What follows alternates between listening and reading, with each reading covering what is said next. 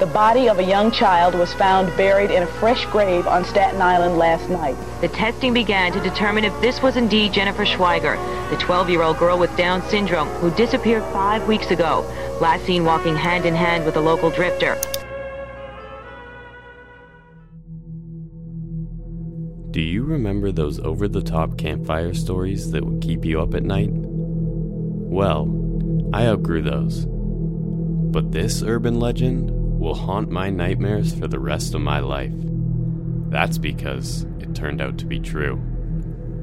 In the 1970s, children of Staten Island were going missing left and right. Myths began circulating about an escaped psychiatric patient that was kidnapping children and hiding them underground. Little did they know, the true cause of the disappearances was even more frightening. Stick around to find out about the real life monster infamously known as Cropsey. Welcome to the Truly Terrifying Show, where we discuss everything from scary stories to real life monsters. We upload one to two times per week, so if that's your cup of tea, please give it a five star rating on your favorite podcast directory and check out our YouTube channel. In today's episode of the Truly Terrifying Show, we will be covering the shocking case of Andre Rand, also known as Cropsey.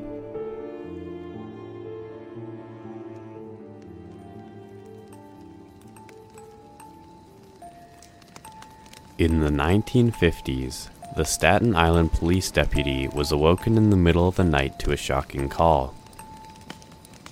He rushed out of bed and flew down to the house of the Miller family, where he arrived at a gruesome scene. Of the five family members that had lived there, four of them were dead. All of their throats had been slit. The only remaining sign of their youngest son was his severed hand, which was found in the kitchen sink. Only two hours after the murder, police dogs were able to track down the son, who had fled deep into the forest. When they found the boy, he was sitting in a clearing in the woods covered in blood. At first, they believed the boy to be a victim. It was later determined that the 10 year old boy had murdered his entire family in cold blood and had sliced off his own hand for no explainable reason. The boy demanded to be called Cropsey. They sent Cropsey to the nearby psychiatric facility where he was to spend the remainder of his life. Twenty years later, Cropsey escaped and fled to the underground tunnels of the Willowbrook State School. Over the following years, Cropsey would lure kids who were disobeying their parents or out past curfew deep into the forest. He would drag them back to the basement of an abandoned building where he would hide them. And the kids were never seen again. So, next time, when you're breaking the rules, watch out. Because Cropsey will find you.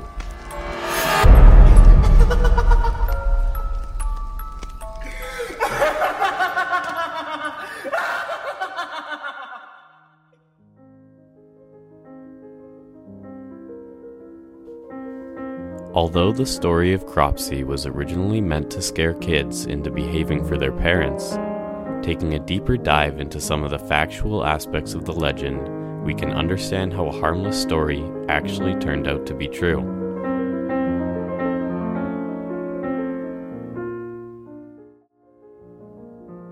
First off, it's important to note that the blip about the 10 year old boy who murdered his family was entirely false. Instead, the real story began at the Willowbrook State School. The Willowbrook State School, which opened in 1938, served as a home for disabled children until it was used as an army hospital during World War II, after which it reopened. With its reopening came a sudden surge of new students. Although Willowbrook was called a school, it was nothing more than a warehouse for the developmentally disabled. Employers did not conduct the stringent background checks and screenings that they do today.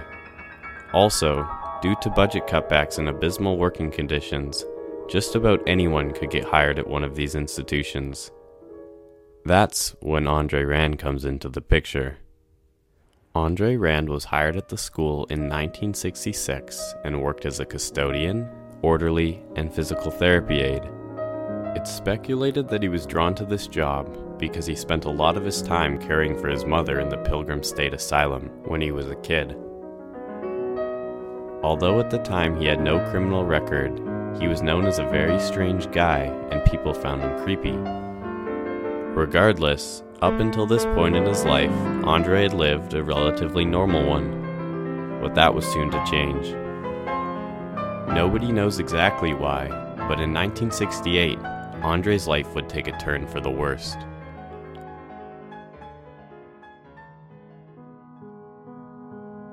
Unexpectedly, he quit his job at the Willowbrook School and set up a camp in the nearby forest. He would end up living there on and off for the next 18 years. On May 25, 1969, police spotted a suspicious looking vehicle sitting in an empty parking lot. It was the middle of the night, so they decided to check it out. Sitting in the back seat was Andre, and they could tell something was off. They asked him to open his trunk, and inside was a nine year old girl who he had kidnapped from South Bronx.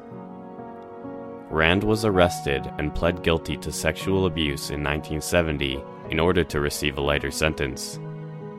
He ended up only serving 16 months in prison before being paroled in 1972. That same year, Alice Pereira was playing hide and go seek with her brother in the halls of their apartment building.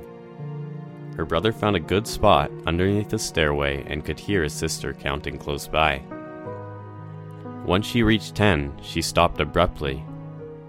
Hey, you're supposed to count to 20, he said, but there was no answer. Instead, all he heard was a faint giggle, followed by complete silence. He waited there for a couple of minutes, waiting for her to come find him, but she never did. When he returned to the spot where she had been counting, she had vanished. There was an extensive police search for the girl, but her body was never found. To make matters worse, there was only one prime suspect in the case. The suspect was a paroled inmate who was doing maintenance work on the building at the time. This suspect was Andre. Shockingly, there was not enough evidence and he was never convicted. If you're a true crime enthusiast, you'll know that this is a pretty common theme among most serial killer stories. It's so frustrating to think that if the police had just stopped him right there, they would have been able to save so many lives. Three years later, in 1978, 18 year old Audrey Nerenberg was walking home from the grocery store when she thought she saw something moving in the trees nearby. She had been walking past the forest near Willowbrook School, a section she had heard a lot of scary stories about, so she assured herself that her mind was just playing tricks on her. She kept walking, a little faster now, when she heard something in the trees. This time, it was unmistakable.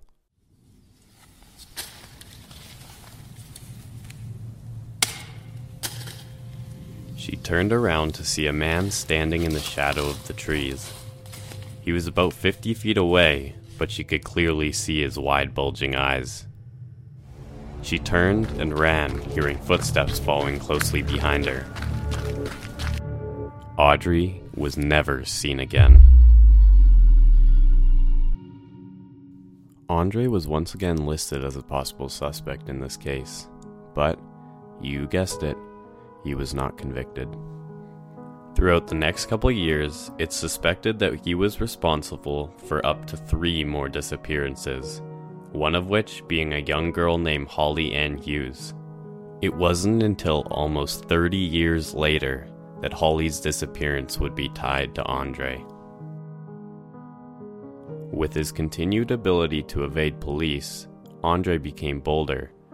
On January 9, 1983, Rand, who was now working as a bus driver, picked up 11 kids from school. Rather than returning them to their homes, Andre took them to get burgers at White Castle before heading to the Newark airport to watch planes land and depart. This is where he would be found and arrested. Rand was charged with unlawful imprisonment but only spent 10 months in prison because none of the children were harmed. There's no telling what he would have done if they had never found him. Just 12 days after Rand was released from prison, 11 year old Thais Jackson was reported missing when she didn't come home from school. Shortly after that, 22 year old Hank Gafforio, who suffered from developmental disabilities, disappeared as well. He was last seen in a local diner with Rand in the early mornings of 1984. It's shocking to see how much Rand was able to get away with in such a short period of time. It truly baffles my mind how the police weren't able to see any of the warning signs. Luckily, this nightmare was about to end.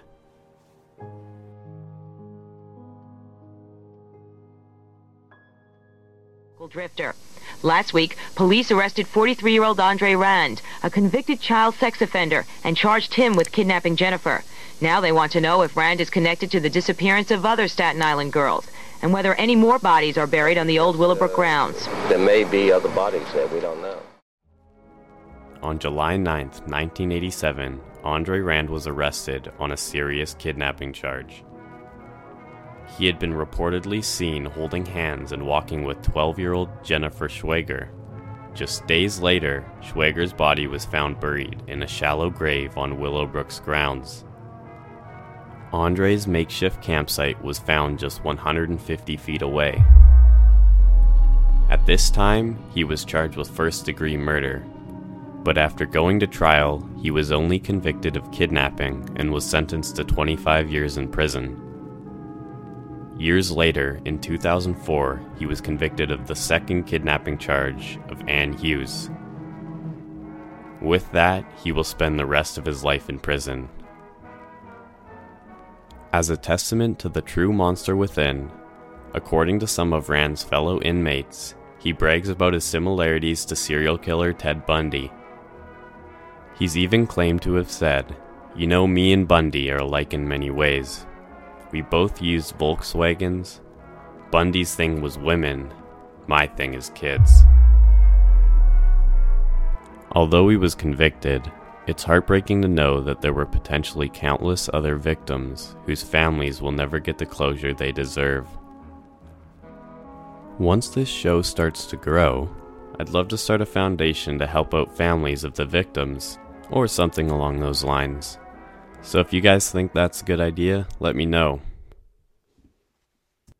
Thank you guys for watching this episode of the show. If you liked it, please give it a 5 star rating on your favorite podcast directory. We also post these episodes on YouTube with visuals such as pictures and videos from the cases. We also post some short form content on TikTok and Instagram. All you gotta do is search up The Truly Terrifying Show in the search bar. Thanks, guys.